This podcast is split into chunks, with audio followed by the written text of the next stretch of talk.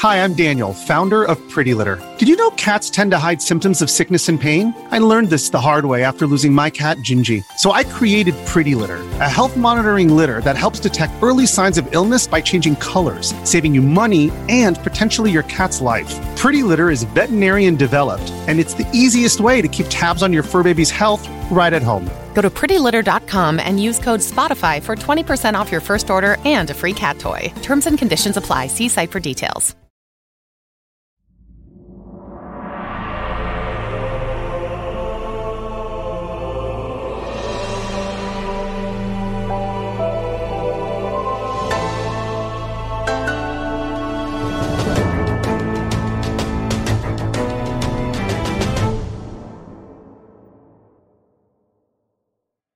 Yo, what the heck is going on, everybody? Welcome back to another episode of the Kind of Funny Xcast, your home for all things Xbox here at Kind of Funny. Of course, I'm one of your hosts, Snowbike Mike, and today I am joined by both of my gaming dads. A little post holiday break episode right before some more holidays are upon us. Gary Whitta, how are you feeling today? I'm good. I'm ready to talk. I'm ready to get Xboxy with you. There we go. We're going to get a little Xboxy today, is right, Gary, because you know what? We just celebrated two years of the brand new consoles, the Xbox Series That's X right, and S. years. Hard to believe time goes by that fast, and these consoles still feel so fresh. But also two years in, and we're going to talk all about that. Paris Lilly, how are you feeling after two years of having that big old Xbox Series X next to you? Oh, I'm I'm doing fantastic, and it, it's crazy to think that it's already been two years since the uh, Series X and the S has been out. So looking forward to talking about it. But I have to give a side note. I am officially enthralled with cocaine. What is it called? Cocaine Bear. have you heard Bear. of this? Yep. Mike The was mo- trying to get me to watch the coming out? trailer with him earlier. I, I was trying to watch the trailer with Gary Whitta. He looked at me, me mugged me, he said, "Not right now." I got to be. I, don't got to be in the wanna right watch mood for it. I, I, I hear it's bringing a lot, a lot of people pleasure today. I'm very excited about Cocaine Bear, based on a I'm true there- I'm story. there day Yeah. one. Yeah. What did he, what did he ingest? Fifteen million dollars worth of cocaine. I can't wait to watch this.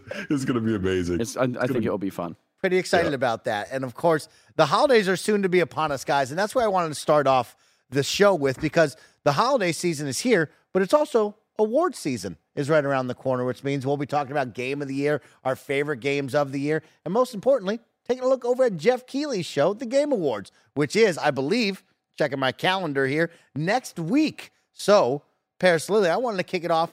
Of course, each and every year, Xbox usually brings it at the Game Awards, right? We saw the Xbox Series X be revealed there. We have seen Hellblade 2. We have seen Perfect Dark. What is one thing or something that you would like to see revealed from the Xbox team over at the Game Awards?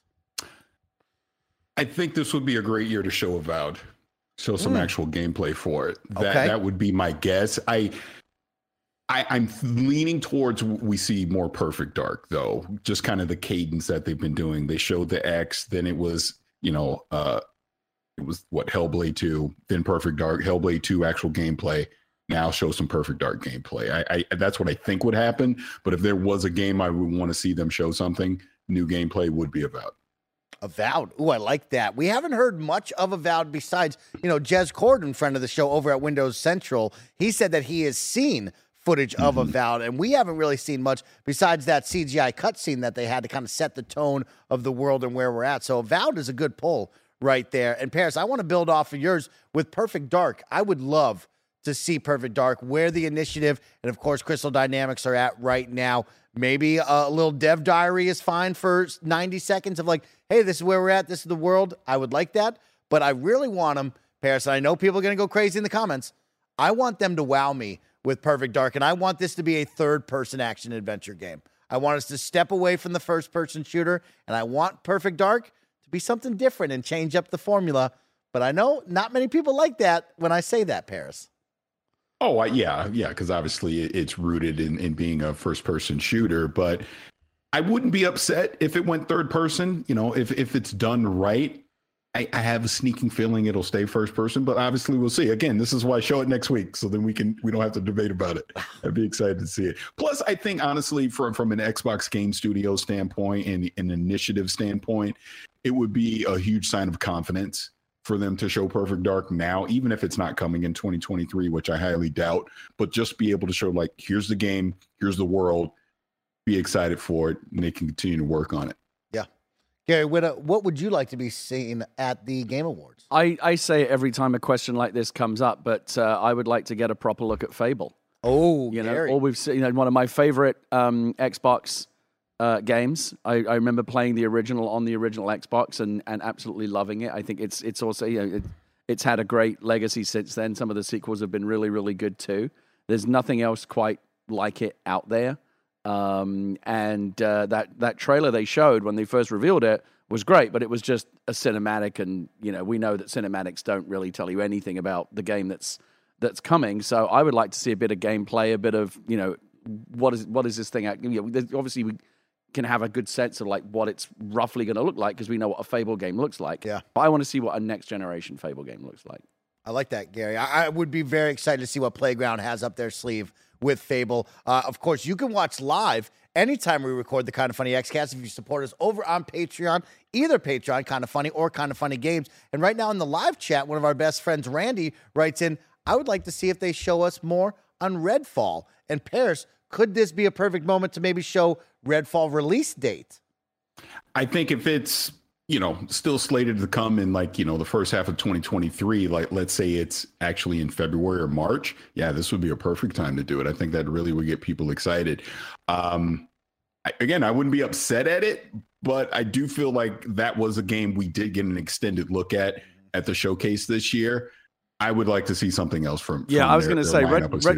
Redfall is something that's already been so exposed. Like So we've had we've had that really long look at the gameplay. Yeah. Like you know, I, it's not. It's one of those things that when the lights go down and the trailer comes up, like seeing more of Redfall is not going to get people super duper excited. Like the Game Awards, I think are typically the you didn't know this was coming. Here's something you're seeing for the first time, or here's your first real look at something we've only hinted at, like Fable, Yep. like maybe Avowed, Yep. um, where you know only the kind of the, the briefest or, or Perfect Dark, the briefest glimpses have been seen. Like you said, the the only thing they could really add on at this point is a release date, and that's not super exciting. Yeah, I th- the release date for me is exciting, but like you said, Gary, watching another 60 second, 90 second trailer is not exciting. No, right? We've already it's gotta be something fresh. Redfall. Exactly. It's Yeah. time. What about you talk about the pomp and the circumstance of like a big time show?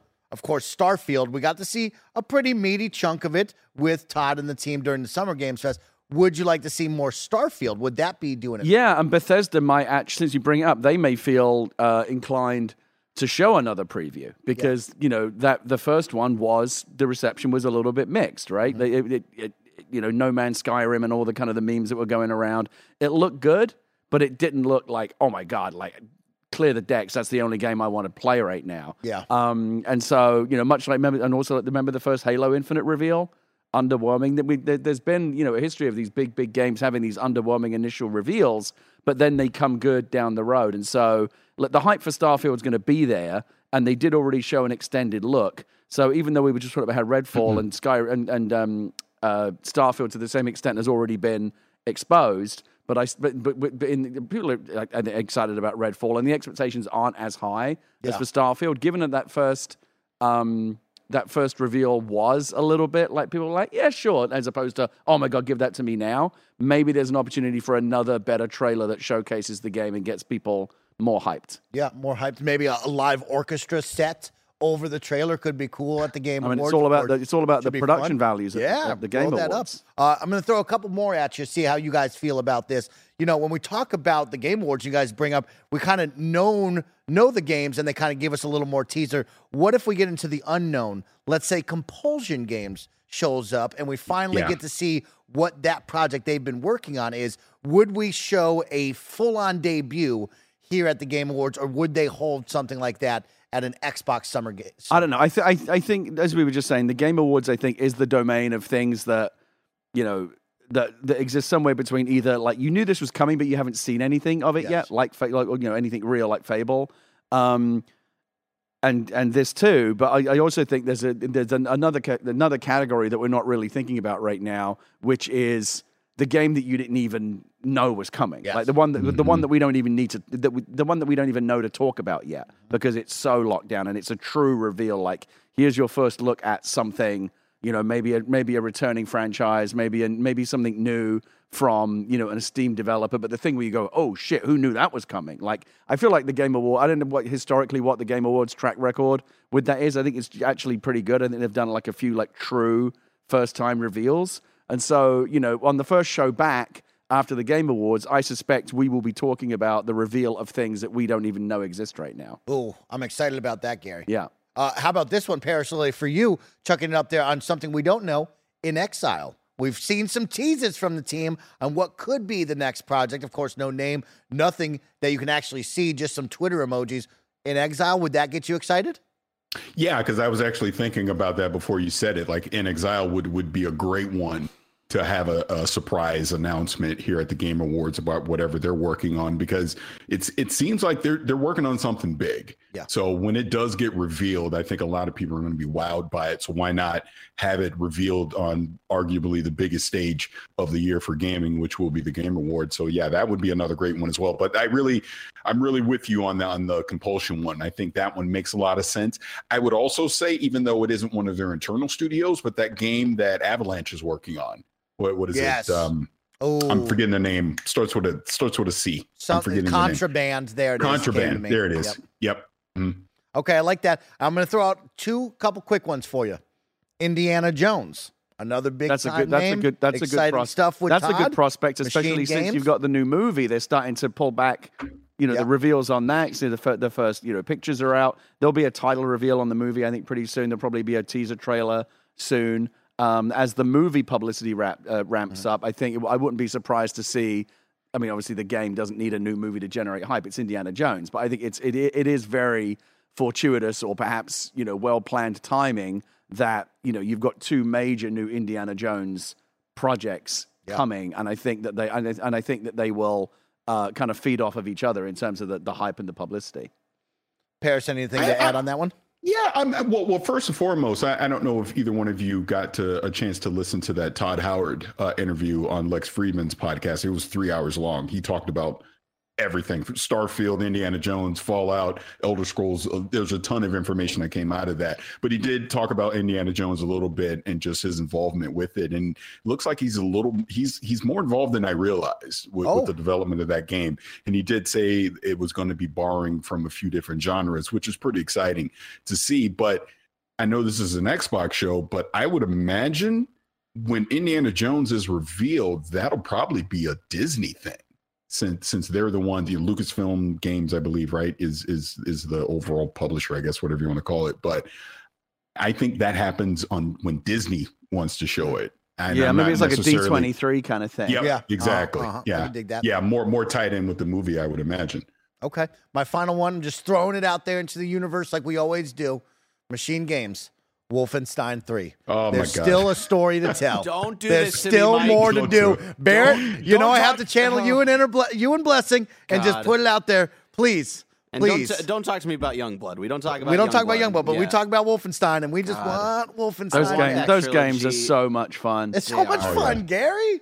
Come on. And so a lot of games that we could look at on the slate of the known to unknown quality quantities and say what could be. And hopefully Geoff Keighley and Team Xbox bring some really great stuff for us. And on top of that, of course, awesome awards, right? We get to celebrate those who create the things that we love in the video game world. And that's why I really love the game awards. I love the acceptance speeches. I love seeing the team's faces. I love seeing the team celebrate all around the globe. yeah, it's a lot of, all lot their of glitz and glamour. Yeah, I think it's something special, Gary. You know, I think it starts with Greg Miller's acceptance speech back in the day in 2015 with his Trending Gamer Award, right? And then onward, you take note, right? You pay attention to those faces and those names. And we've been really privileged here on the XCast to bring on a number of developers and get to celebrate their hard work and accomplishments. And that's what I really love on that one as well.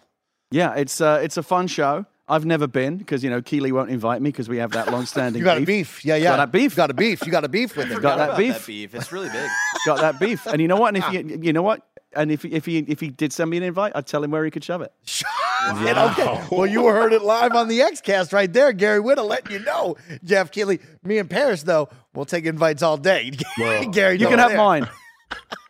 Well, I will be going to the Game Awards, and I'm super excited to be going. It's this is my third time being able to go, so I'm looking forward to that. Again, Mike, just take Greg's pass. Who cares if Greg Miller come on. goes? Just Just just go. It's my turn. Uh, and then finally, before we get off of that, as someone who has really loved Elden Ring all year long, I do hope that we see From Software bring an Elden Ring expansion tease. That would be something really awesome to end the year and keep the hype for that Will game going into it, 2023. I will.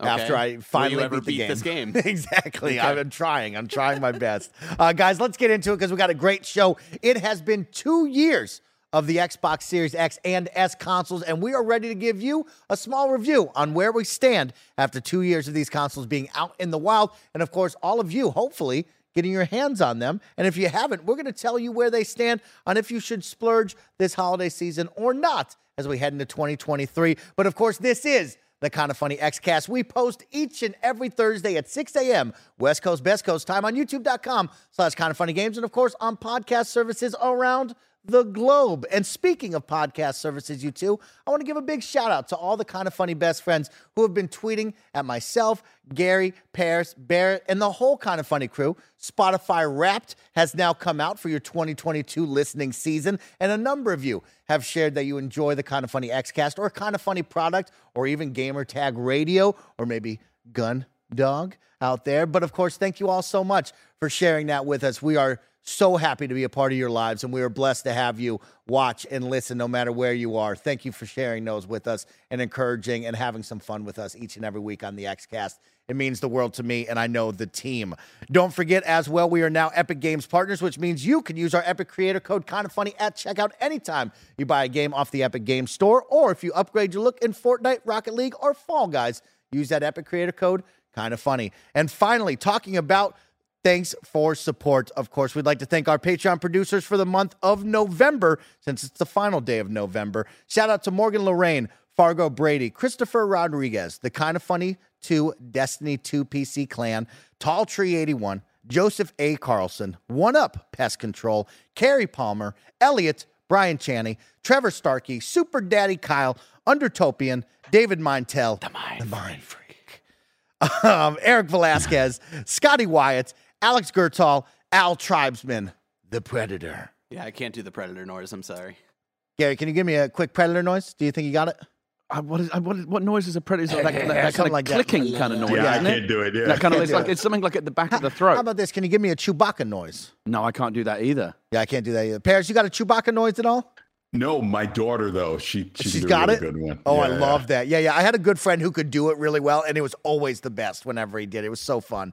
Uh, finishing up, Jason L, James Davis at James Davis makes Mick at the nanobiologist Abersim, uh, Ryan T from Tennessee, Derek Gregg, and Donald Eccles. Thank you all so much for your support over on Patreon. Of course, a big thank you to our sponsors for this week's XCast. Chime, Shady Rays, and Mint Mobile. But myself and the team will tell you all about that in just a little bit. Guys, let's jump in to the show. As I put it out before, it has been two years since the Xbox Series X and S have come in to our lives, have been on the store shelves, and a number of gamers out there have gotten their hands on the next gen hardware from Xbox. And I want to know where do we stand? What's your review right now of the hardware and all of the Xbox ecosystem for maybe someone who's ingrained in it or not in it right now? So I want to start off with the hardware. Gary Whitta, to kick us off, tell me some of your thoughts on the hardware for the Xbox Series X and S. How you feel right now, two years in? It's interesting when you say that they've been on the shelves for two years. They haven't really been on the shelves. Tough. It's been tough. Right? The Series S, maybe. I, yeah, any anytime I go to like Target or a big box store, I always like just wander over to that section just to see like what's up, like what's in stock. Yeah. Um, and it's obviously the same with the PlayStation 5 as well. But like the only thing I, I I'll occasionally see a Series S in stock, Mm-hmm. but I don't I don't know if I've ever seen a Series X like behind the glass case, like available to just buy in a store. The supply issues, you know, are still uh, not great. I don't know if that's ever going to get any better. And obviously, you know, and you know, anecdotal data is not really data, but I just know in my experience, and I, you know, go to Target and stuff all the time, and I always look. All whenever I go over to the Xbox section, all I see is a big empty glass case. Yeah. maybe a Series S. So I don't know how much. You know, obviously, Sony, like I said, Sony's experiencing similar problems. Who knew? You know, I mean, you you got to go all the way back to the original Nintendo Wii for a, a, console that was so hard to get, and that's because there was there weren't supply issues; it was demand issues. They were like so in demand that you just you couldn't get it. Like you know, even though it ended up being considered a failure. The Wii, if you remember, was like you could not find one anywhere. Everybody wanted one. Um, so that you know, that that aside, hardware wise, you know, I I don't have a lot of complaints. I do. I, I it's interesting how every generation. Um, you can't really separate Xbox and, uh, and PlayStation anymore, right? You look at a game on Xbox, look at a game on PlayStation. Digital Foundry will do their breakdown, and it's always like maybe a frame here, maybe a frame there, maybe, maybe a you know. But like you could you can put the two versions of the game. In, like most people, I would say 99% of people could not tell you which is which. Yeah. Right. So there's not really. I don't think there's any difference between the two in technical performance. I think where the differences come in is in user experience and quality of life and things like that. And some of the, some of the buzzwords that Xbox launched with, um, I think ended up being kind of like I don't I couldn't tell you what velocity architecture is to this day. What is that? I don't know, but. Um, it's a dope word, Gary. That's but, what it is. But there are, but there are clearly things that are much more visible, like Yeah. uh, quick resume. Like we, we still like, quick resume was a cool novelty when it first launched, but two years later, I still love it. Like anytime you see that little quick resume pop up, oh, terrific. Mm-hmm. The only time it's not great is if, as I do, is if you are often kind of going back and forth between two different Xboxes, Mm-hmm. or if you're playing via a cloud device or whatever, and uh, you go to quick. Re- so let's say, let's say I, I I'm playing Vampire Survivors, which is a quick resume game. And then I go away and play it on a different Xbox. When I come back to my first Xbox, even though that's still on quick resume, it ain't going to work because it has to resolve the cloud save. Correct. So it will still make you reboot it. So in a couple of you know in, in, a, in a couple of um, circumstances, quick resume like quick resume does not work all of the time, but it is still really really nice, and I like it a lot. In terms of the physical design, to me, there's no if we if we if we are doing a comparative thing, there's no concept between like the Xbox is as reductive, the Series X is reductive a design as you're ever going to find. It is just a cuboid. That's it, right? And you know, it, there's nothing necessarily exciting about that. But like when you're playing a game, what are you looking at? The screen or the or the console? Some people care about the aesthetic of how it fits into their living room or whatever. The nice thing about the Xbox is it's so bland, it's so unassuming. You can stick it anywhere who, and it just kind of disappears into the environment. It's not some. I, I think some people like to kind of stand it up like the tower, Yeah. right, and like it's a kind of a showpiece, and it's this interesting kind of like 2001 monolith or whatever, and it is kind of cool. I do wish that the top part had been actual like green lights coming out that you could turn on or off, rather than you know just the green paint that they used. But compared to the PlayStation 5, which my wife hates the aesthetic of so much, we had to buy a different cabinet to hide it away because it just, she thought it was so ugly. I agree. I think it's I think it's an abomination to look at the the ergonomics of the of the PlayStation 5. Um, but hardware wise, very very very very straightforward, very simple. Um, I think I, I I certainly don't have any, and I haven't heard any realistic or credible or plausible complaints about any aspects of the Xbox hardware. I think the only thing that, that people might complain about is the only way to expand that memory is with those very, Yeah. very, very few proprietary options that are available. Issue. Even Issue. although I, you know I've joked about it, you got to get the screwdriver out, but there's a lot of different. Um, you know, the, it's it's it's a non-proprietary memory expansion solution for the PlayStation Five. For the Xbox, even though it's brilliant, plug it in, boom, you're done in one second, and you've got like an extra terabyte. Those prices will eventually come down, but for right now, um, if you are looking to expand the memory on your uh, the storage on your on your Xbox, it's expensive. Totally, Gary. Those are some good points right there. I, I love quick resume still to this day. I really value that one. And yeah, the storage is something that I'm going to bring up. Uh, I do think the storage is a big issue, right? We heard that they are going to expand it to others to allow them to start creating these expandable hard drives, but we haven't seen them yet two years later. And we're still doing the dance of, well, everything's on the new SSDs, which we all really like. Yep. The super fast Super load fast. times. Yep. The game boots up, the console boots up, right? But now you have this dance of you only have one terabyte, so you're either going to And, splurge. and it will fill up fast if you want to keep oh. a lot of oh. games on deck. Gary, I just looked at my hard drive. You know, you have those throwaway games that are always on there, but NBA 2K, 120 gigs, right? Modern Warfare with Warzone, that's 100 gigs, right? It just starts filling up so quickly on that. And like I said, you have to open up the bank and bust out the wallet to even buy any sort of these expandable cards, which are way too much money right now. And then you do the dance of, okay, well, you can plug in the USB hard drive if you like, but now you need to pull them back and forth. It's not gonna be the same. And transferring is still, as much people say the transfer speeds are fast, they're not as fast as just turning on the game. They never will be. I just want the game to I will. I will say once, if you are willing to spend the money, once Mm-hmm. you plug that little thing into the back of the Xbox and expand the memory, as I did, because I'm a sucker. I went and bought the the expansion card when the Xbox Series X first came out. once you plug it in, it is really nice. You can have so many games on deck at any one time. Like I, I scroll through like all the games that are installed and ready to play on my Xbox, and it's a lot. Like I can't remember the last time I had to remove something. In fact, I've never had to remove something to bring something else in. Like you know, I've, I've removed things because I'm done playing them and I can I, I'm, I can free up the space. But I've never had to remove something that I might want to play again another day because I want to get something else in right now. The other thing before just b- b- before we move on. Um, just real quick, uh, let's let's not forget when we're talking about the Series X, we're only talking about half the equation, less than half the equation, potentially if we're talking about sales. When they first announced the Series S, Yep. I didn't know what that. I, I, I admit I didn't know. I did not know what that was all about. I didn't. I didn't understand. I didn't understand the strategy. Yeah. I thought it looked odd. It looked like a. It looked like a Bluetooth speaker or something. Yeah, I was like, what yeah. the hell is that thing? But when they sent it to me and I checked it out, first of all, I was struck by how, like everyone is struck by how small it is when they first see it. Again, very, very unassuming design. Will fit into whatever vibe or aesthetic you've got in whatever room you might have. And the thing that is really ama- it really is the little engine that could. Right? Again, I, I watch a lot of these Digital Foundry videos, and they will often point out because they'll test it on the Series S as well, and say in many cases the difference in performance between the X and the S is pretty minimal. Yeah, there are compromises, and there are often notable comp- compromises. But I keep coming back to that little catchphrase I've used again and again. For 200, I think it's like 249 now. You can get it.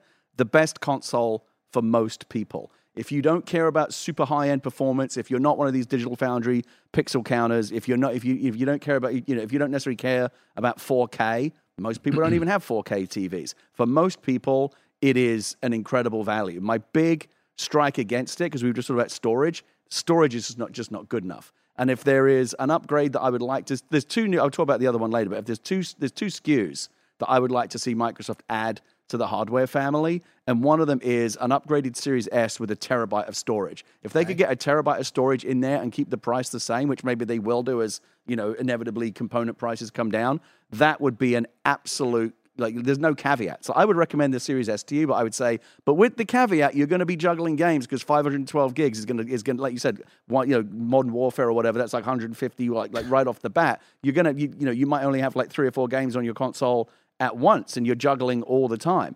If they could get that up to to a terabyte, I think that- that- that's something you can recommend to someone without any reservations. Yeah. Personally, I want to talk hardware with you. Where do you stand two years later? Of course, you are our guy, Paris. You got all the consoles, you got all the big stuff in that powerful PC of yours. Where does the Xbox Series X and S stack up two years later? Is it still hitting that quote unquote next gen hardware that we want to see? Yeah, it's interesting because uh, again, I don't want to repeat a lot of what Gary's already touched on because I think he nailed it from a hardware standpoint as far as what the X and the S can do. But when you look at it two years out, you know, the pandemic obviously w- was a huge issue, especially when we talk about the S with, uh, you know, being able to add additional storage at a reasonable price. You know, the prices are still pretty inflated for that additional storage, but I was lucky enough uh, to interview Jason Ronald right after the launch of, of the X and the S, or what's right before, it doesn't matter, but it was around the time of the launch. And um, the thing that ultimately sold me on the S was the fact that it's the same CPU as the X. It's basically less memory, obviously less storage, but it's the same exact CPU. And that allows them to do all the quick resume, the you know, the fast, the fast load times, everything. So to Gary's point, I mean, having an S in my house, and ironically enough, I was over at, at Danny's house uh, right after launch, and he had the S. I didn't have it at launch, and I'm at his house, and they had the S, and we were playing like Tetris Effects or something like that. And I think we were playing Destiny 2 as well, and that's what sold me. I go, well, this is just like the X at home. I'm just playing it at 1080p. Other than that, there's really no difference. That's what sold me on it. I went and bought one the next day, got for my kids, and it's the most played thing in my house even more so than the X. I mean, the X obviously is is a, a, powerhouse. There's no doubt about that. I mean, when we start getting these games like Forza and Starfield and Hellblade 2 and all the rest in 2023, I mean, the, the X is truly going to shine in that ax in that aspect from a 4K, you know, fidelity standpoint. But don't definitely don't sleep on the S. The only knock that I can put on that S right now is as Gary already said, that 512 of storage. I mean, you will run out and have to juggle things around, but if they get that one terabyte 1S in the market and they can keep it around that 299 price point or less, I mean that that thing's going to fly off sh- shelves for sure because it if you don't care about 4K, it, it's a fantastic console. Um, I will like I say, said, my- if yeah. if you're someone like me, I, I use my Series S a lot uh, for like uh, through Game Pass, like playing a bunch of old school games and stuff like that. And if you're not, as long as you're not doing like the next gen kind of games, like the storage space, you can you can have a lot of fun with and stuff like that. Because I feel Mm-hmm. like I've got like 10, 10 to fifteen games on that thing. I'm not worrying too much about uh, storage and stuff like that. So Hey. uh, yeah. yeah, hey, it's my Vampire Survivors machine. Yeah, right it's, it's, so it's like my I'm old school. Star Wars. Yeah. Uh, like I've got like Episode Three downloaded on there and stuff like that. And yeah, like you guys are saying, it's like you know, it's not the fidelity thing. I have it in my living room for like our kind of smaller entertainment center. The the PS5 lives uh, where where I have my 4K OLED, and it, it's honestly perfect for that. So uh, yeah, I, I love uh, using the the Series S to kind of play old school. I mean, games if you and if, chill if, out. if you think about it, there isn't anything yet, and I, I'm sure Microsoft have a rule that they would never do this. There isn't anything that will like you can only play this on the X. Like the- this- we just can't do this on the No. S. Or it, again, may, maybe someone can can write in in the comments and, and let me know if I'm wrong. But I'm not aware of anything that like r- runs badly on the S. Like don't even like it's out on the S, but don't even bother getting it. Like I'm not even aware of it. Like anything that falls beyond like what you consider like an acceptable quality barrier. I don't think like again it doesn't run as good as the X, but it runs plenty good enough. The Well, and that's the thing. Yeah. I mean, the fact that it has the same CPU, that that's the big thing about it is you don't have to worry. As soon as I heard that, I go, okay, this isn't going to hold things back if you're not trying to play it at 4K. If you're playing it at 1440p or 1080p, this is going to be able to push games similar to what the X would do at 4K. So yeah, it's it's a phenomenal machine. And I was definitely skeptical about it when I first heard about it, but you know, getting one in my home it's absolutely sold me on it. And here we are two years later. Like I said, it is the most played thing in my house without question. Now, it's, I do. um, I was going to say, going back Oh. to the because it combines a couple of things. Going back to the storage uh, issue, Uh-huh.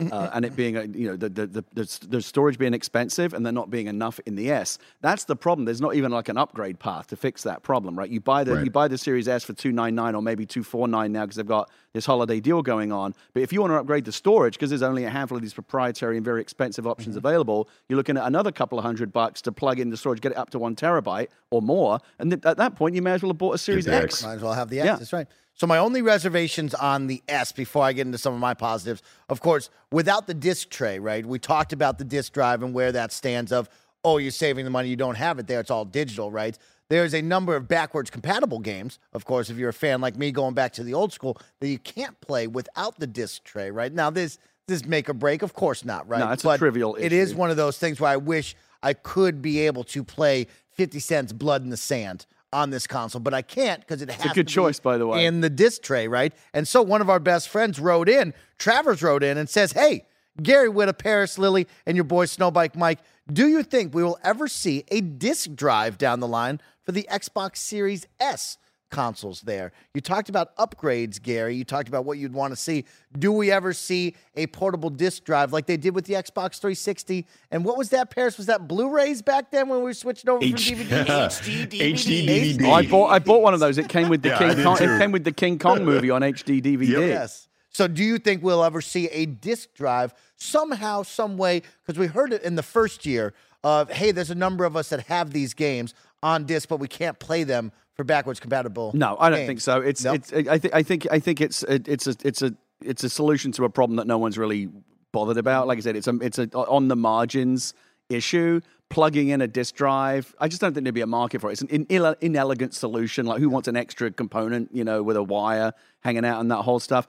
Um, you know, maybe again, this won't happen. Maybe the, a better solution, if they're going to do that, would just be to ship a new SKU, a Series S with a disk drive built in. But I, but that's not the direction the market's heading. The market's headed away from physical media. It's headed towards digital. And this is going to go to my other point. So the other SKU that I would want to see. So the one is is Series S, as is, just with more storage, at least a terabyte of storage. The other one I would want to see, and I've been going on about this since they announced the lineup, is a diskless Series X at three nine nine, which would match Sony, can remember, the, I, I think that's one thing that Sony did better. I, overall, Microsoft did it better with the X and the S. They're two very interesting, quite different offerings with radically different price points. But I thought what Sony did was also interesting with the disc PS5 at 500 and the discless one, which is the one I wanted. I couldn't get it at, at 400. Yeah. Um, I would like to see next year add to the Xbox family a discless Series X at 399. I think there would be a big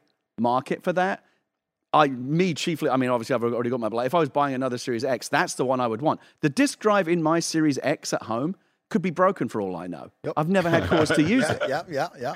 I don't want a disk drive. I don't. I, I don't. Again, like and sand. f- again, every now and again, yeah. Maybe, maybe, you, maybe you're, maybe you're like you're stoned one Friday night and you've got a Jones in for some fifty cent blood in the sand.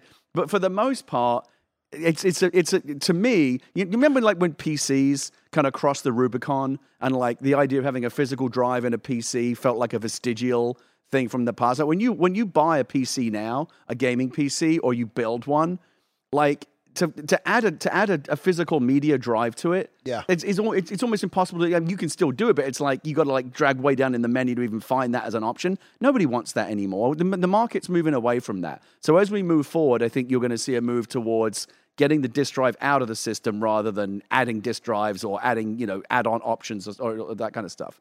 My one thing I do want to add in, and of course, is 120 frames per second, right? The option of the HDMI 2.1, the power of the console, both consoles, to be able to get up to 120, right? As someone who plays a lot of competitive first person shooter titles, as Andy will always tell you here, kind of funny, frames win games. And I love the opportunity and the option to be able to switch that on and get 120 frames if that is so needed and that's what I want out of certain titles, right? When I look at Halo, I look at Call of Duty, those are the things that I want. I will take the graphical downstep, right, of moving away from the true 4K and getting the things that I need to have the upresed Is there- uh, up on the frames. Let me ask you this: Is there even a way to know if if your game is running on the Series X at 120? Yes, over in the settings, you ha- you have Mm-hmm. to go in there and actually click that on for you. So I mean, you so you can enable it, but like when a when a when a given game pops up, it's not like you know how like the HDR logo Mm-hmm. pops up or Dolby Vision to let you know that you're that it's going into that mode. yeah. I, there's nothing like that. It's not like a 120. but, Oh, this game's going to be in 120 frames. Like I may, I may or may not play have played games on my Series X that are running 120 frames. I don't know because I'm not even. aware. Is is there much of a noticeable difference? there's a noticeable difference between 30 and 60. 30 and 60, I don't know if there's a noticeable difference between 60 and 120. After playing a number of times from 60 to 120, there's definitely a noticeable difference. Okay. I think the common audience of the Xbox Series X and S probably won't take advantage of 120 all that often, right? You got to have the special monitor, you got to have the special television. We're not really. You got to have a TV. That's that's yet. the thing. There's been many articles written about this. Like you know, 120 frames. It's not as simple as you think. You've got to ha- you got to have a, a TV that supports it, and you know only the high end ones do currently. And you got to have the right cable. Now the Series X does ship.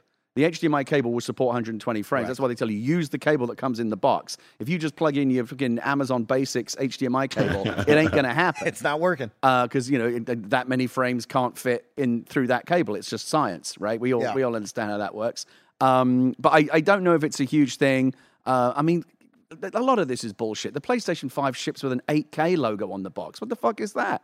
Ain't no one playing games in 8K. AK baby. One day, Five Gary, one day. Of course, when we look at the hardware, it does feel like both consoles are taking the step in the right direction of next gen gaming, right? When you look back on the Xbox One, the Xbox One S, the Xbox One X, when you look at the new consoles here after two years, you do feel that, you see that, you play that, right? That it does feel next gen when I look at these two after two years. So I'm really pleased with that. But of course, the hardware isn't all of the picture. Now, is it?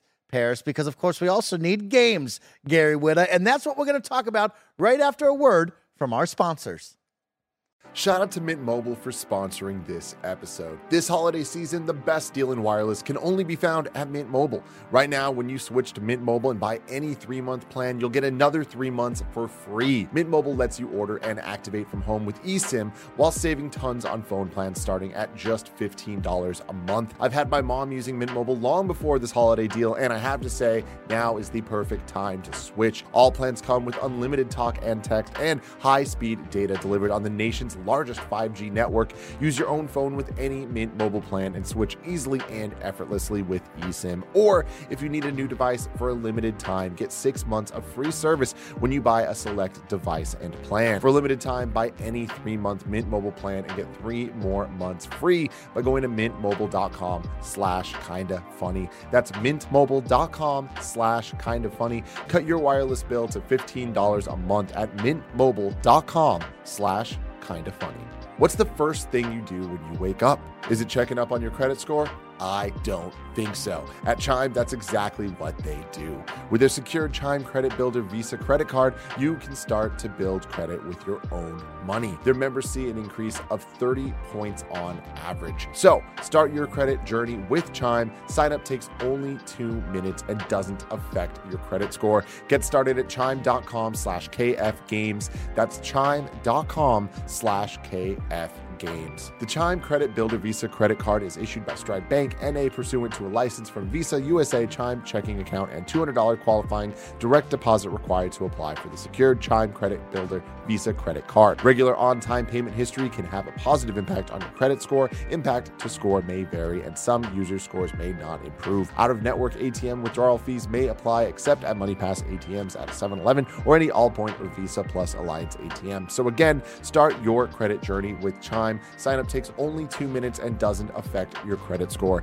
Get started at chime.com slash KF Games. That's chime.com slash KF Games. Shout out to Shady Rays for sponsoring this episode. Look how cool I look. You too can look this cool without breaking the bank this holiday season. Shady Rays is an independent sunglasses company that gives you the features of $200 shades for a fraction of the price and a fraction of that price during their biggest Black Friday sale ever. The best part about Shady Rays is their insane protection program featuring lost and broken replacements. If you lose or break your shades on day one, they told us that they will send you a brand new pair, no questions asked.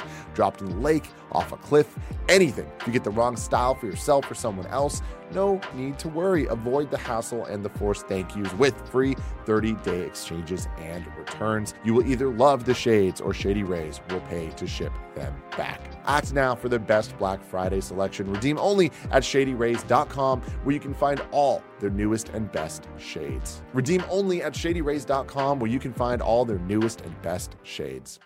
All right, everyone, welcome back. Thank you to our sponsors for another week of kind of funny XCast content. Of course, we talked hardware at the beginning. It's been two years of brand new consoles, and that means games, games, games. And we had an interesting year this past year. We had a great year the first year, some may say. Uh, we stand in a different kind of period here where Game Pass reigns supreme. Man, third party uh, partnerships have really carried some of these months and moments for us. First party, some people would say kind of lacking this year, maybe even last year. But Paris Lilly, I'm going to kick it off with you first. Let's talk games these past two years for your Xbox Series X and S consoles. Where do we stand on the games when we talk about our review of these past two years? I'll put it into a letter grade and say we're at probably about a C minus. Okay. When, when, it comes to and and I'm speaking strictly Xbox game studio games, not third party stuff that you can play on other platforms. When you think about what you're getting directly from Xbox, I mean, Psychonauts 2 obviously was great. Forza Horizon 5 was great. You know, we just saw a game like like Pentiment that that just came, you know, from their internal studios. Your mileage is going to vary with, with Halo Infinite, as we already know. Um, so you know, when when we go back to 2020 at the reveal and we saw the games that they hinted at, the only one that we've gotten is Halo, I believe. I, I could be mistaken on that, but it just goes to show you the lack of, of titles that they've had from their internal studios, you know, the past couple years. We obviously have talked, you know, ad nauseum about what, what we know is coming in 2023 and beyond. But when we just look at the first two years on its own, there's definitely been a lack of, of games from their internal studios. 100%. They know it. We know it um, it, has been a huge gap for them. And uh, you know, as we go into go into year three, um, it's something they definitely need to remedy.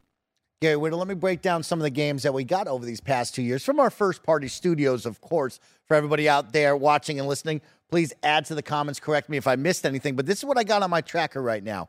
In 2021, you had Halo Infinite, Microsoft Flight Sim, Forza Horizon 5, Psychonauts 2, Age of Empires 4, Sea of Thieves, A Pirate's Life, then in 2022, we had Pentiment, Grounded, Deathloop did come to the Xbox platform, Top Gun Maverick Flight Sim, Forza Horizon Hot Wheels. Gary Paris gave us a little uh, grading on that. Where's your grade fall when it comes to first party turnout? I was thinking I was thinking along the lines of a different scale. Overall, I would give it a seven out of ten. Okay. Um, Yeah, seventy percent. Yeah. Uh, Now, Mike, you got to do the kind of funny scale when you give yours. I will. I will. I think Yeah. I think absolutely it could be better in terms of first party exclusives. Phil Spencer's admitted as much. I think it's been a little bit underwhelming the first couple of years. I will sit here on an Xbox podcast as someone for whom the Xbox is my preferred platform. I play my Xbox much more than my PlayStation 5. PlayStation 5 has better first party exclusives, and it's not close. I'll, I'll admit that. I'll happily give you that one. Sony, the Sony, again, whether it be God of War, Uncharted, Last of Us, Spider Man, they've, they've got better first party exclusives. Um, Microsoft has very little that, comp- that can compete in that space. And I've said all along, that's an area where they really, really need to step up their game. Now, you throw in Game Pass and all the indies and everything else, that's closer to a nine or a ten. Like who, who, like who's going to complain about Game Pass? There's so much good shit there.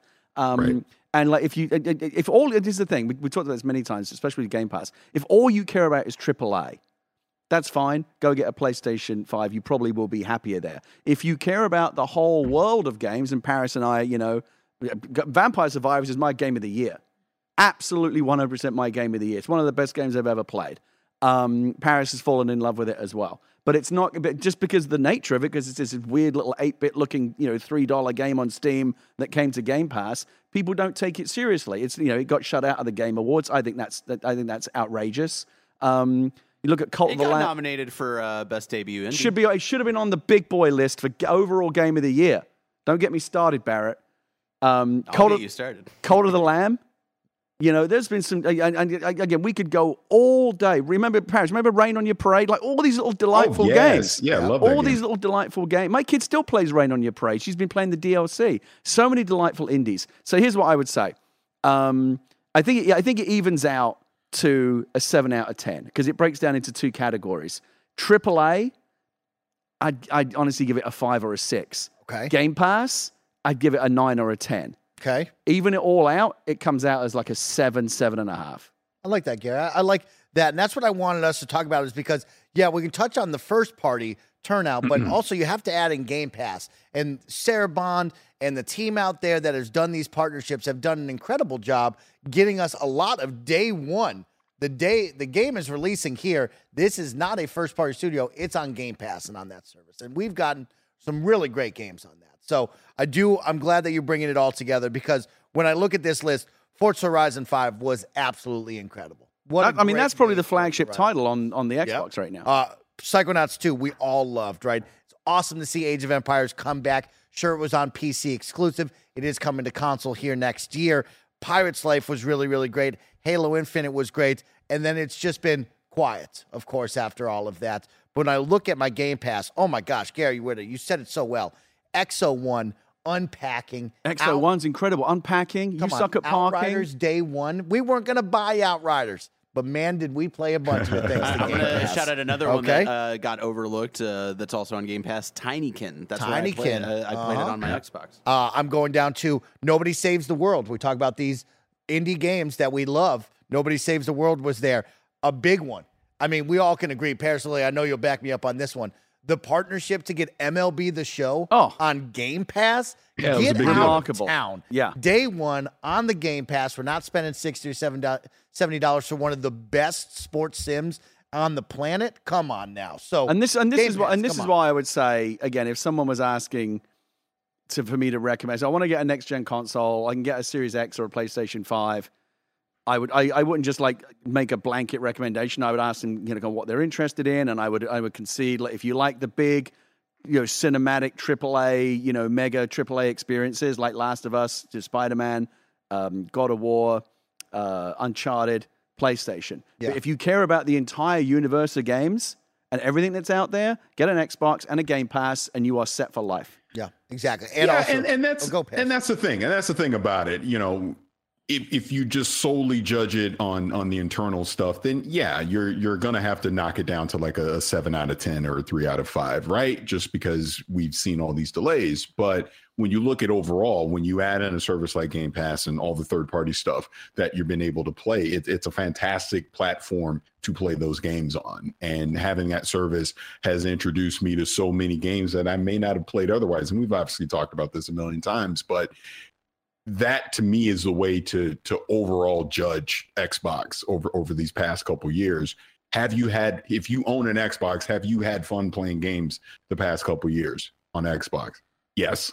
100% I have because of the the entire lineup and like you said what what game pass and what sarah bond and her team has done to part with partnerships to bring a lot of stuff there day one it's been phenomenal so i mean i'm i'm definitely not complaining you know owning an xbox that's for sure Yeah, definitely. And you know, uh, to put a positive spin on it, I think that in the years ahead, you know, the generations last longer now. Console generations used to last like what five years. Now they now they last closer to ten.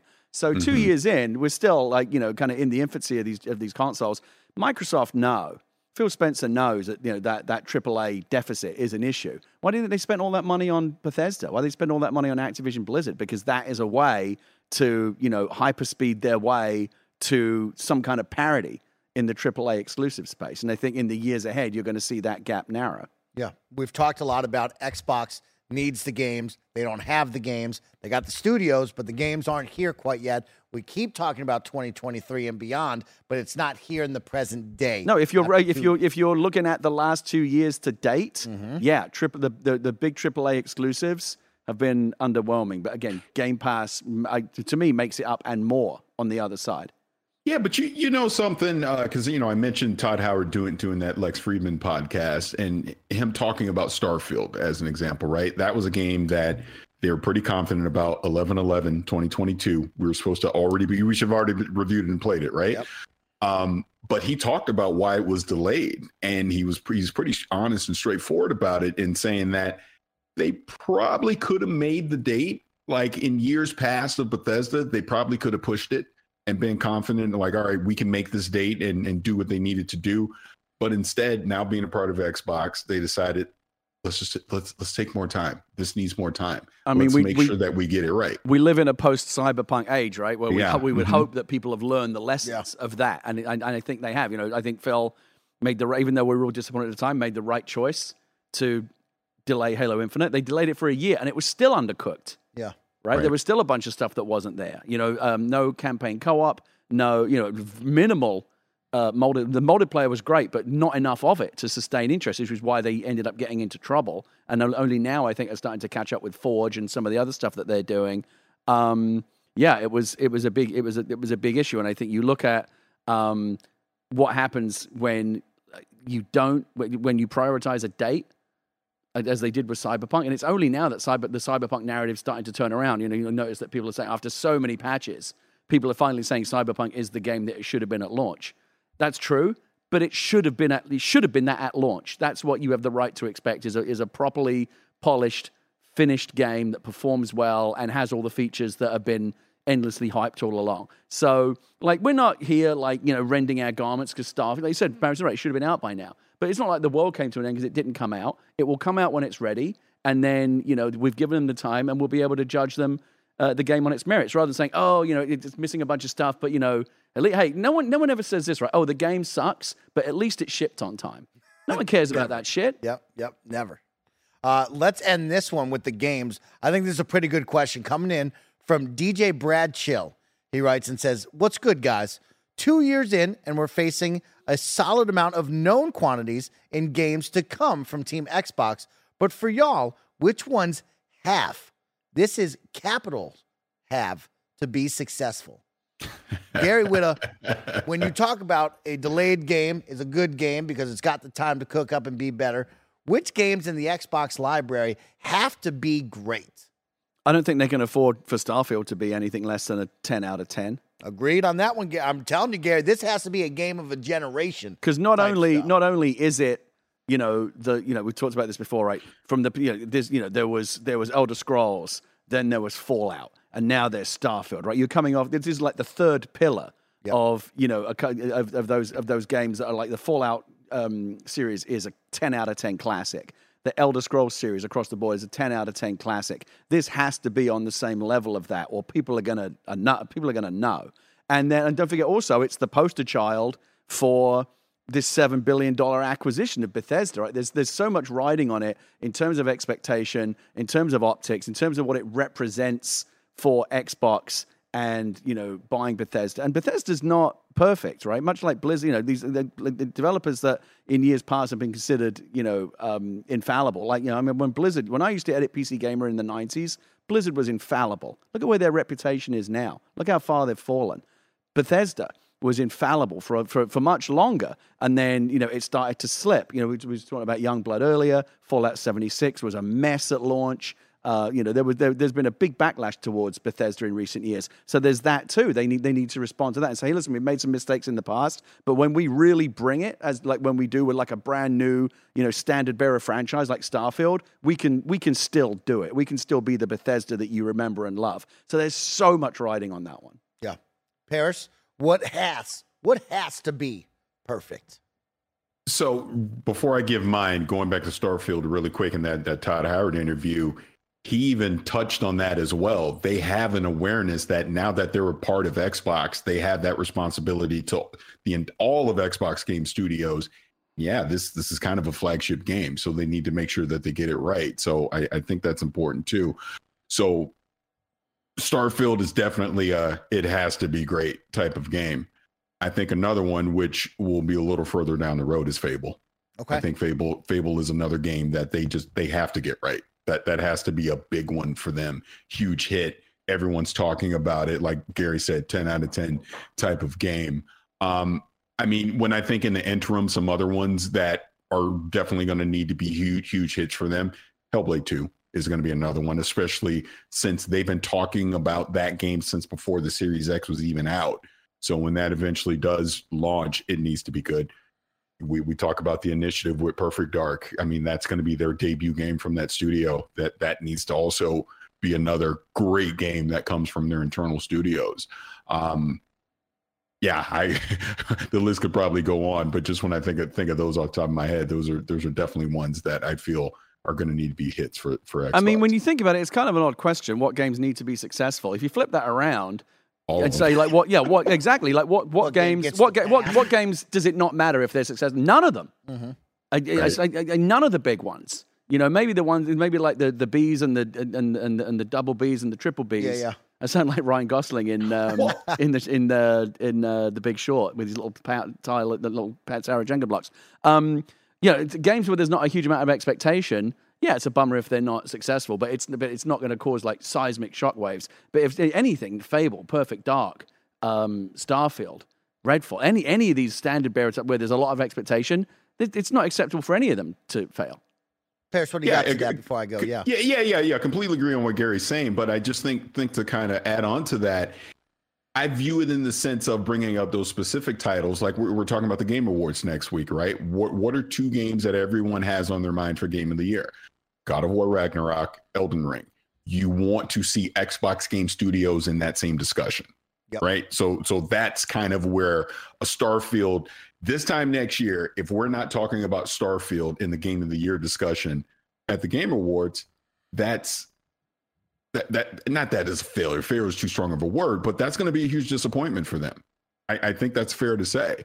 They're going to want that game to be top of mind for gamers at the end of the year. And if Starfield isn't there, that is going to be a disappointment, you know, not only for Bethesda, but I think for Xbox as well. But a game like Minecraft Legends, as an example, if it's not, that's okay. I mean, but you still want it to be good, but I'm not expecting Minecraft Legends to be game of the year type of material. That's good right there, Pat. Yeah, that's a good a good one right there. And yeah, I, I follow up with you guys on, of course, Starfield, Perfect Dark Fable. I'm going to do something a little different. The Coalition and the next Gears title, mm. I hmm. think, has to be perfect because right now, four and five, I don't think, as many people will say, I'm sure I'll get roasted in the comments. People will say they're great, and I agree, they're very good games. But I think we've lost the Gears hype quickly after those games released, right? Either a diehard multiplayer game gamer or you're gone right away, right? We got a little taste of greatness with Hivebusters, which was truly phenomenal. But I think this next Gears title needs to bang. This one needs to show you why this franchise should stick around and into the future, or if it's time to maybe sunset that and let this talented team start to create something a little bit different. You but know, I think Gears needs to be big. I'm going to say something a little bit controversial here on an Lay it on podcast. um, I don't think, aside from the first game, which was terrific, and I still remember that. I was thinking, literally thinking about this the other night for some reason. Um, the co- you know the cover system, the roadie run, the active reload, like that game felt so good. Like it was so much fun to play that game. Like all the bullet hits like felt really crunchy, chainsawing the the the bad guys like up close, and they had that cinematic vibe to it. It just it just it was so good. I just kind of feel like since then, Gears of War has it, it has never really felt like truly AAA. I think it's like two and a half A. I think it's like just under like what what we think of as like, like, like, like we- I didn't think to think of it until you just I was oh yeah Gears of War as well. Like it's ne- it's not it's it feels like it should be. I always think like the t- if you really like ask me to think about it, yeah, I like the, the the three central pillars of like the Xbox first party um, platform right now is Gears, Forza, and Halo, right? But I but Gears is the one I kind of forget about. Gears Or- has kind of been like the little brother to Halo. They're they're good the- games, and the first game is an absolute stone cold classic. And I and I had I have I, I played some horde games um, in Gears of War two and three that are some of my favorite gaming memories ever. But I just kind of felt like in terms of excitement and being on the tips of people's tongues when they think about like what's the next big game you're excited about. It's it just I don't know. It just, I don't I don't know if this makes sense to you if you're like vibing on this, but it just they feel like they come just short a little bit these days in terms of being top of mind when you ask people like what are the what are the biggest game franchises out there. I don't know. Maybe I'm wrong. Maybe I'm going to get shit for this in the comments now. I That's don't all know. right. Um, I look after Killer Instinct. I'm not following your lead. I'll yeah, tell yeah. you that right now. I won't follow your lead fully, but I just Let me, let, let- okay, let me just go all in. Yeah. can clip this one. Go. Nobody gives a shit about Gears of War. Okay, that's an insane statement, Gary. But yes, Gears of War 6 in my mind, when we put the half, when we say have to be successful in all capital Oh, letters, uh, no question. 6 has to be successful. It has to be big. It has to continue to push that franchise forward because I don't think that the love from 4 and 5 have been the same since the very No, and I and I and, and this is exactly to in a weird way we're agreeing with each other. I think part of the reason why it's almost doubly important that Gears of War needs to come back and come back in a big way is that I think it has been perceived to have fallen off a little bit, and it need, and it needs to come back with a statement game that says Gears of War is not, Gears of War is not only back, but it's back like bigger than bigger and better than ever. And that team is talented enough to do that for sure. Let's wrap this conversation up. Of course, we got to talk really quickly about accessories. Of course, when you look at the new Xbox, you got a brand new controller. Sure, it's kind of the same, the Xbox One controller, but it's got the share button that we all love. You enjoy that. Of course, you have the adaptive controller. You have the newly designed Design Labs that has both the standard controller and the Elite controllers. Mm-hmm. We've now stepped into the Elite controller is the best controller on the market, hands down. It is incredible, and everybody should be playing on that and using those back buttons. We've gotten a brand new Xbox headset that is not only affordable, but has really incredible use of the Bluetooth, where it can connect to your phone and the and the Xbox at the same time to allow you to connect to Discord and so many other things. We are making strides in the accessory area with Xbox that are very, very strong. I'm very pleased with everything. I don't think I can dig them at all on any of the Xbox accessories that I can think of. I'm very pleased with what I see coming out of them. No, it's been it's been really good. Again, the, the, you know, uh, why why broke why why why you know if it ain't broke, don't fix it. The you know, the, the evolution from the Xbox One to the Series X controller is almost unnoticeable. Right? Share button, um, things that you barely even notice. Like it just has a slightly rougher feel to it. Like it's a little bit it's a little bit grippier uh, in the hand. Um, it, to me, again, to, to me, it is the best controller on the market. I like it better. The DualSense is way better than the DualShock for me, but I still like the.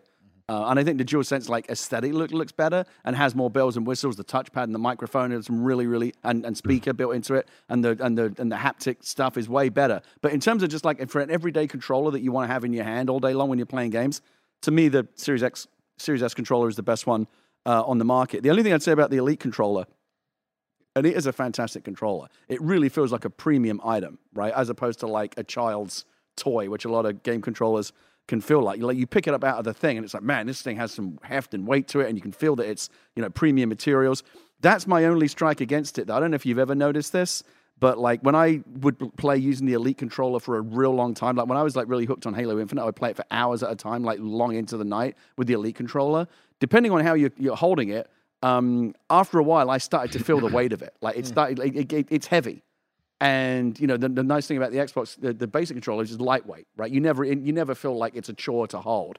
After a while, for a really long play session, maybe I've just got like limp wrists or something. But after a long play session, it's you start to feel like, man, I wish this wasn't quite so heavy. It is. It just it has a lot of weight to it. Can I recommend you a controller then? Yeah, go on. For all the best friends out there that are watching and listening, if you like the Xbox Series Elite controller, maybe it's too heavy, maybe it's too expensive, check out that Victrix controller that I got, right? That I reviewed here on the XCast. I believe with you, Paris, we talked about the headset and the controller. That Yes, we did. controller I use on my second uh, Xbox, and I love it. It has the back paddles and everything, but it's much lighter, Gary. It has that lighter feel to it. And I'm really, really impressed with the Victrix. I think it's like the Pro something controller. This is affordable and it has the bells and whistles that I want on the back buttons. I really, really encourage people to check that one out. And the partnerships, like we talked about that on the accessories side, have all been positive. I guess we could add in the memory sticks are too expensive, you know what I mean? But that was Yeah. on the hardware side. Yeah. But Yeah. yeah, a lot of the accessories very positive. Paris, what do you got for me while we start to wrap this up? The one I have is because I've been experiencing it the past couple weeks is Discord on Xbox. Yes. It- it- it's so seamless to be able to move back and forth. Oh, that's cool. And Yeah, just be tried able to yet. join. Yeah, right on the console. So yeah, I, I love that. That that's Mm. to me when I think about the past couple years. You know, obviously we talk about cloud and Game Pass and all that. Getting Discord voice chat onto the Xbox console has been a game changer That's for sure. that's very cool. I need to try that out. Yeah. Though, uh, just one other thing I'll add since you mentioned it is the that official Xbox wireless controller is really good. Really What is it like eighty bucks?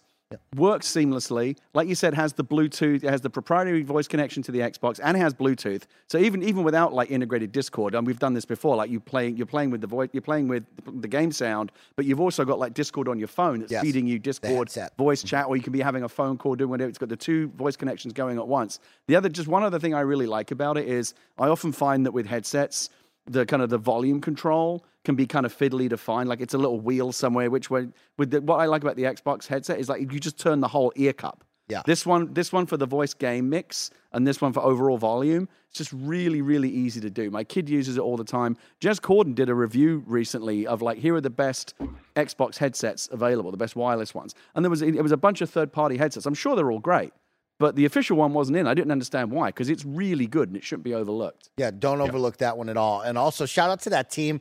Maybe they're up spec or something like that. Paris, maybe you can help me. The people that made the portable screen for the Xbox Series S, Yeah, I love that. I want Yeah. that thing so bad. But like, these are the options that you get into when we talk about accessories for these new How consoles. often are you that going to really actually like. use that? Oh, uh, I'm- I'm going to bring it into bed with me, is what I've decided. but the final question, boys, as we come down to the end of this, we're talking about two years later, where we stand with the Xbox Series X and S. I have two simple questions for the both of you. Would you recommend this to somebody looking to get into the ecosystem or maybe just hasn't upgraded yet? And two, what is your score? It can be A to F or it can be one through five, whatever you prefer to call it. Tell me, would you recommend and what is your score? Gary, what do you get to go for? Wait, I'm sorry. What are we asking about? Would you recommend and what is the score? What's the grade that these consoles have after two years? overall, like completely holistically, the the hardware, the lineup, the price, me, yep. experience, everything. I'd give the X an eight, and I'd give the S a nine. Okay. Wow. Okay. And you would recommend? With, I, I would I would recommend the Xbox Series X unreservedly. I would recommend the Series S with the caveat about the storage. Okay. Okay. Paris Lilly, where do we stand right now, two years later? Yeah, I would. I would say definitely would recommend both. Um, I would say uh, following that number scale, the X, I would. Yeah, I'd probably give it a solid eight and a half. Um, and then the the S, I would probably give an eight. And the ding on that would be the storage. Okay. Yeah, it's it's interesting. I would I I, I- I would put the S just above the X in terms of like the complete because the price. Don't forget the price. Yeah, the the, price. price. is so compelling. Yeah. it does. It it's so little. It's such a cute little box. Um, I, honestly, if if if if that had shipped with a terabyte storage, I'd have given it a ten. That the, the the the drop down to the nine was for the storage. Two years later, I would 100% recommend this if you are ready to step up from your Xbox One consoles. And again, you when have you the throw money you- and the time, when it is time. When you throw Game Pass into the equation, because Yeah. you can't not that can't not be part of the equation, right? Like if, you, if you're going to get an Xbox, you're going to it's going to come with the free code. Yeah. But I don't know what you get when you open the box. Is it a month? Is it two weeks? I don't remember. I think it's a month. But like once you've got that, like you think of it all as one thing: the hardware and the and the subscription. That overall, I think when if you bake that in, I think that pushes both of them closer to like a nine, maybe pushing a ten.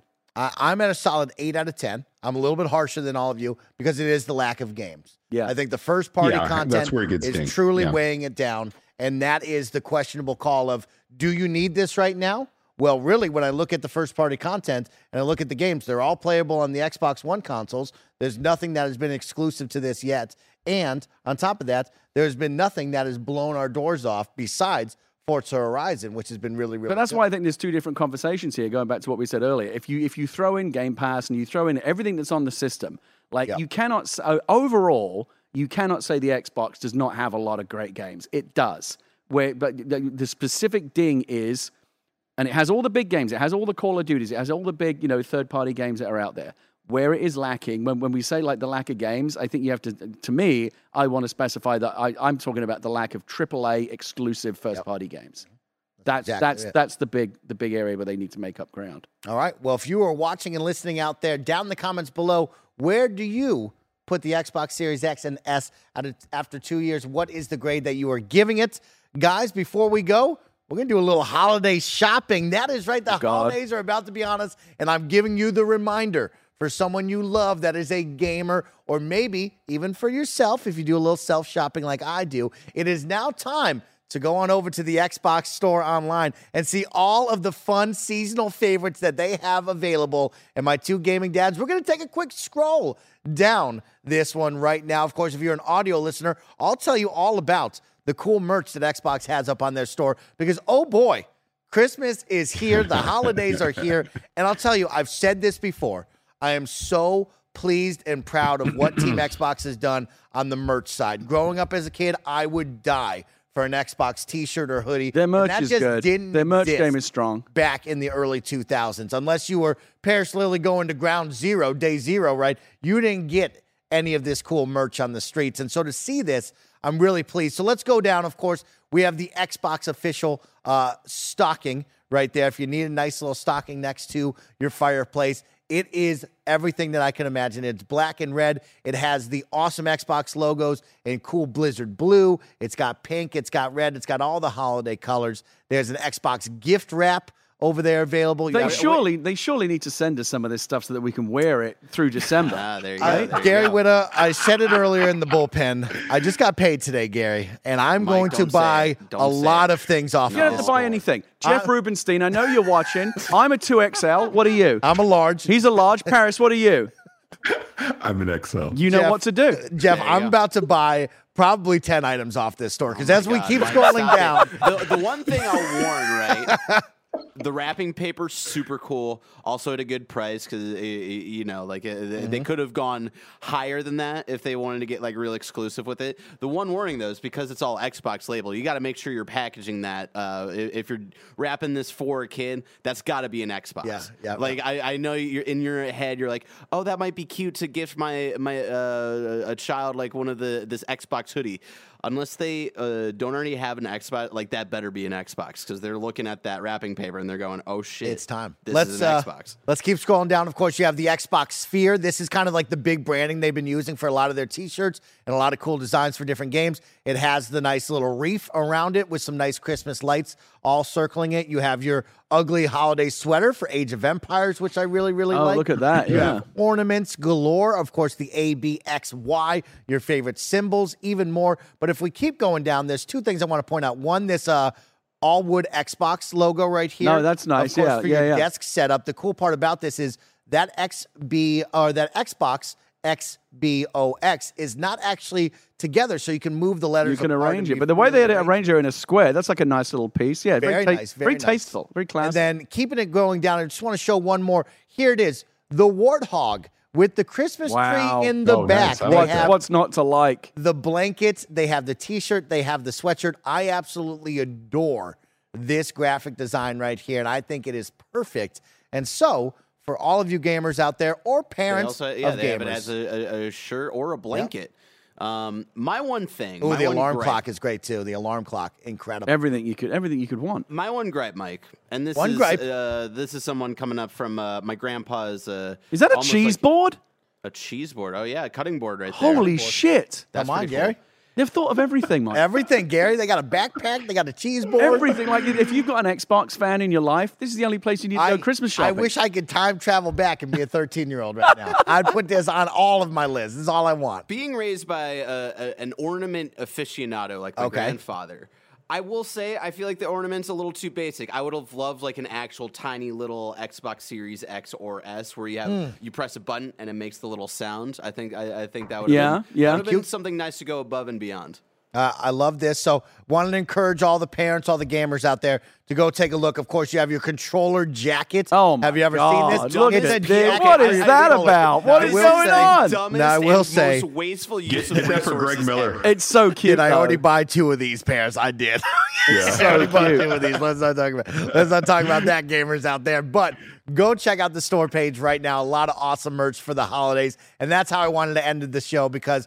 Of course, the holidays are soon to be upon us. It's a time of giving, it's a time of joy, and most importantly, it's a time to tell somebody that you love them. And we love you here at the Kind of Funny X Cast, all of our audience. Thank you so much for watching and listening, whether you're over on YouTube or on your favorite podcast service. Thank you, and happy holidays on behalf of the Kind of Funny X Cast crew. We'll see you next week for another episode. See ya.